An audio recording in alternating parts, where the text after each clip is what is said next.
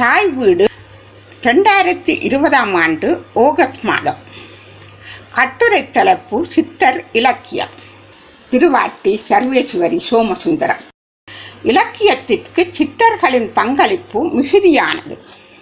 சித்தர்கள் பாடிய ஆயிரக்கணக்கான பாடல்கள் பன்னெடுங்காலமாக தமிழ் மொழியில் வழங்கி வருகின்றன. அப்பாடல்களின் தொகுப்பு பெரிய ஞானக்கோவை என்ற பெயரில் தனி இலக்கியமாக திகழ்கிறது. சித்தர்களின் பாடல்கள் பரவிய அளவிற்கு அவர்கள் பற்றிய வரலாறு பரவவில்லை.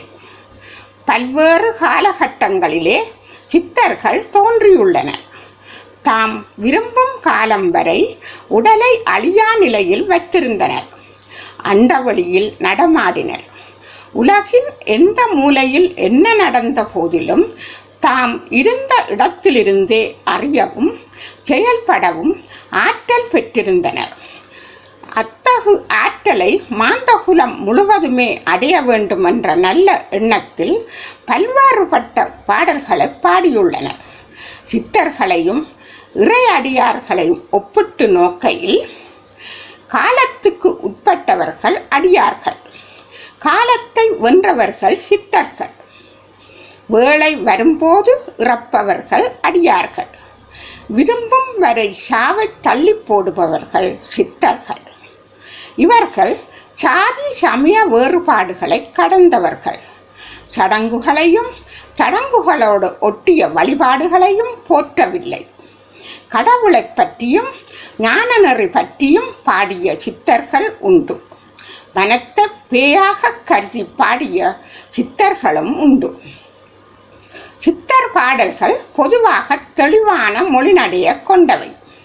நாட்டுப்புற பாடல்களில் உள்ள செய்யுள் வடிவம் சித்தர் பாடல்களில் காணப்படுகிறது. எளிமையான பேச்சு வழக்கு சொற்கள், தெருக்களில் இறப்போரின் வயிற்று பிழைப்புக்கும் பெரும் பணக்காரருக்கான விழிப்புணர்வுக்கும் உரமளிப்பவை.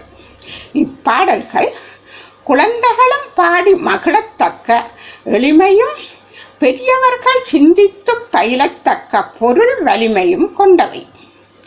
சித்தர்களின் எண்ணிக்கையை பொதுவாக குறிக்கும் இடத்து 11 சித்தர் என குறிப்பிடுவர். இவர்கள் திருமூலர், ராமதேவர், கும்பமுனி, இடைக்காடர், தன்வந்திரி, வான்மீகி, கமலமுனி, போகநாதர், மச்சமுனி, கொங்கணர், பதஞ்சலி, நந்திதேவர், போதகுரு, பாம்பாட்டி, சட்டமுனி, சுத்தானந்த தேவர், குதம்பை சித்தர், கோரக்கர் ஆகியோர் ஆவர். இவர்கள் போன்று வேறு பல சித்தர்களும் உள்ளனர். பெரிய ஞானக்கோவை சித்தர்கள் 41 என்றும் மாறுபட்ட ஒரு பட்டியலையும் தருகிறது. இந்த வகையில் சித்தர்கள் பட்டியல் கணக்கில்லாமல் பெருகிக்கொண்டே செல்கிறது. ஆயினும் 18 தொன்மங்கள், அதாவது புராணங்கள், 18 படிகள், 14 குடிமை, 14 பேசுமொழி என்று வரையறை செய்தது போல சித்தர்களையும் 14 சித்தர்களாக வரையறை செய்தனர். கழகப்புலவர்கள் இயற்றிய நூல்கள் 10 பாட்டு, 8 தொகை என்பனவும் அறநூல்களான 14 கீழ்கணக்கு ஆகியனவும் போலவே 14 சித்தர் பாடல்களையும் பெரிய ஞானக்கோவை என்ற நூலாக தொகுத்தனர். ஏனைய சித்தர் பாடல்கள் அவரவர் பெயராலேயே தொகுக்கப்பட்டுள்ளன. இவற்றுள் சில பாடல்களை பார்ப்போம். சிவவாக்கியர் பாடல்கள். 14ஆம் நூற்றாண்டில் தமிழ்நாட்டில் வாழ்ந்த சித்தர்களுள் சிவவாக்கியரும் ஒருவர். சித்தர் இலக்கியத்தில் சிவவாக்கியர் பாடல்களுக்கு தனி மதிப்புண்டு. காரணம், இவர் பாடல்களில் வழக்கமான சித்தர் கருத்துகளான ஓகம், மாமாயை அதாவது குண்டலினி, நிலையாமை ஆகிய கருத்துகளுடன் புரட்சி கருத்துகளையும் கூறுவதால் இவர் புரட்சி சித்தர் என்றும் அழைக்கப்படுகிறார். குமுகாய புரட்சி செய்த இந்த சித்தர் தொடக்க காலங்களில் இறை நம்பிக்கை இல்லாதிருந்து இறைப்பற்றாளனாக மாறினார் என்பதை இவரின் பாடல்கள் புலப்படுத்துகின்றன. கல்லை தெய்வம் என்று 4 புட்பம் சாத்தியே சுற்றி வந்து முனு முனன்று சொல்லு மந்திரமேதடா. நட்டகல்லும் பேசுமோ நாதனுள்ளிருக்கையில் சுட்ட சட்டி சட்டுவம் கரிச்சுவை அறியுமோ? நட்டு வைத்த கல்லை தெய்வம் என்று நினைத்து அக்கல்லின் மேல் மலர்களை சாத்தி அதை சுற்றி சுற்றி வருகின்றீர்களே, மொனமொனவென்று ஏதோ மந்திரங்களையும் சொல்லுகின்றீர்கள். அந்த மந்திரத்தால் என்ன பயன்? நட்டகல் பேசுமோ? கடவுள் என்பவன் தனியாக வெளியில் இல்லை, உள்ளத்திலேதான் இருக்கிறான். சுவைமிக்க உணவினை சமைத்த சட்டியும் அகப்பையும் அந்த உணவின் சுவையை அறியாதது போலவே மனக்கோவிலினுள் இறைவன் இருப்பதை அறியாமல் வெறும் கல்லை நட்டு வைத்து தெய்வம் என்று பெயரிட்டு பூக்களாலும் மந்திரங்களாலும் வழிபாடு செய்வது அறியாமையாகும் என்கிறார் சிவவாக்கியர். சிவவாக்கியர் பாடல்களில் குலாமர் என்ற சொல் காணப்படுகிறது. குலாம் என்பது உருது மொழி சொல். குலாம் இடுபவர் குலாமர். குலாம் இடுதல் என்பது அடிமை தொழில் புரிதல். இங்கு அடிமை தொழில் என்று கூறப்படுவது போலி சடங்குகளுக்கு அடிமையாயிருத்தலையே குறிக்கிறது. தமிழ்நாட்டில் முகமதியரின் மேலாண்மை ஏற்பட்ட காலத்தில் அவர்கள் பேசும் சொற்கள் பல தமிழில் புகுந்தன. அவ்வாறு புகுந்த சொற்களில் இதுவும் ஒன்று. குலாமர் என்ற சொல் வரும் பாடல் கோயிலாவதேதடா குளங்களாவதேதடா கோயிலும் குளங்களும் கும்பிடும் குலாமரே. கோயிலும் மனத்துள்ளே குளங்களும் மனத்துள்ளே ஆவதும் அழிவதும் இல்லை இல்லை இல்லையே என பாடுகிறார். சிவவாக்கியர் தம் பாடல்களில் சாதி வேற்றுமைகளையும் மிகவும் உறுதியாக ஆணி அடித்தாற் போன்று கண்டிக்கிறார். சாதியாவதேதடா சலன் திரண்ட நீரலோ பூத வாசல் ஒன்றலோ பூதம் ஐந்தும் ஒன்றலோ காதில் வாளி காரை கம்பி பாடகம் பொன் ஒன்றலோ சாதி பேதமோதுகின்ற தன்மை என்ன தன்மையே என்று சாதி வேறுபாடு பார்க்கிறவர்களை பார்த்து கேட்கிறார். அது மட்டுமல்ல, மணமுடிக்க மணமக்களை குணம் பார்த்துத்தான் தேர்வு செய்ய வேண்டுமே தவிர குலம் பார்த்தல்ல என்று இளைஞர்களை கேட்டுக்கொள்கின்றார். படிப்பறிவில்லாத மக்களும் அறிந்த சித்தர் பாடல்கள் பல உண்டு.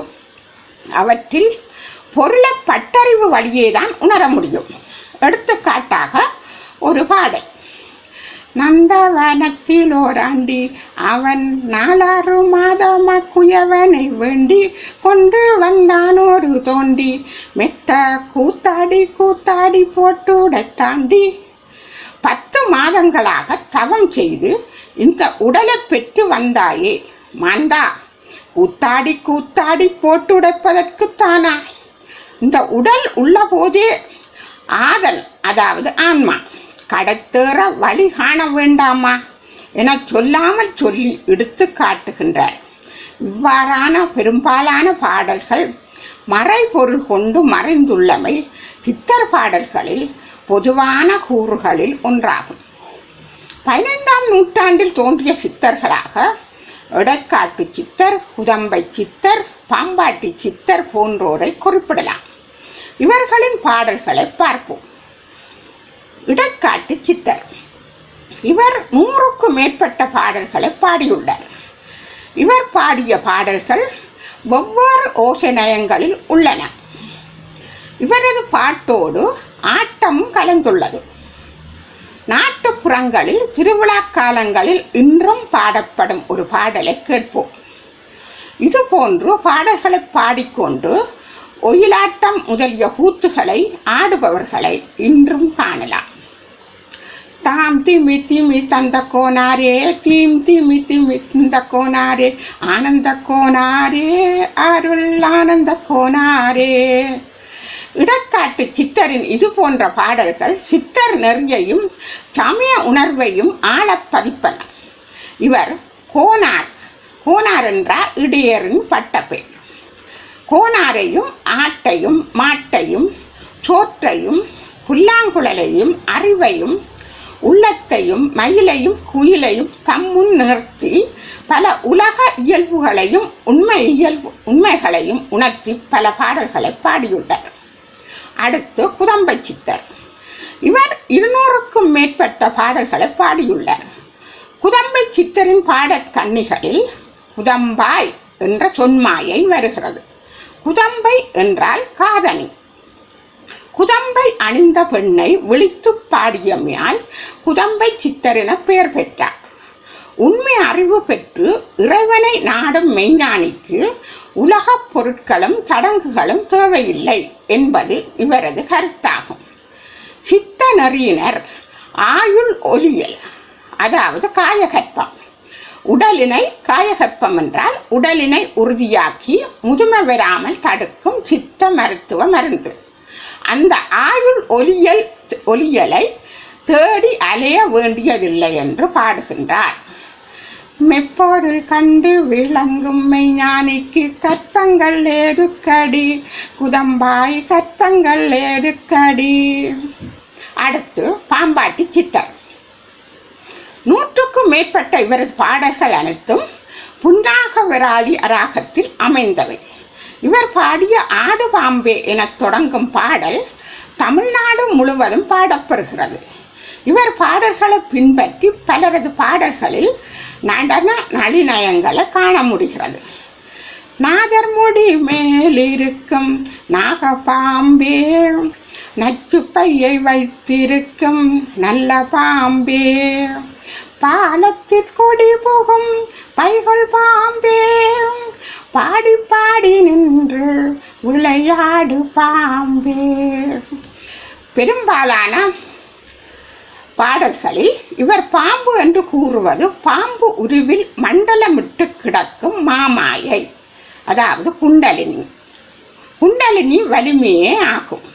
அந்த வலிமையை எழுப்பல் முனிவர்களுக்கு இன்றியமையாதது. ஆகவே பாம்பாட்டி சித்தர் அதனை எழுப்பும் முயற்சியில் இறங்குகிறார்.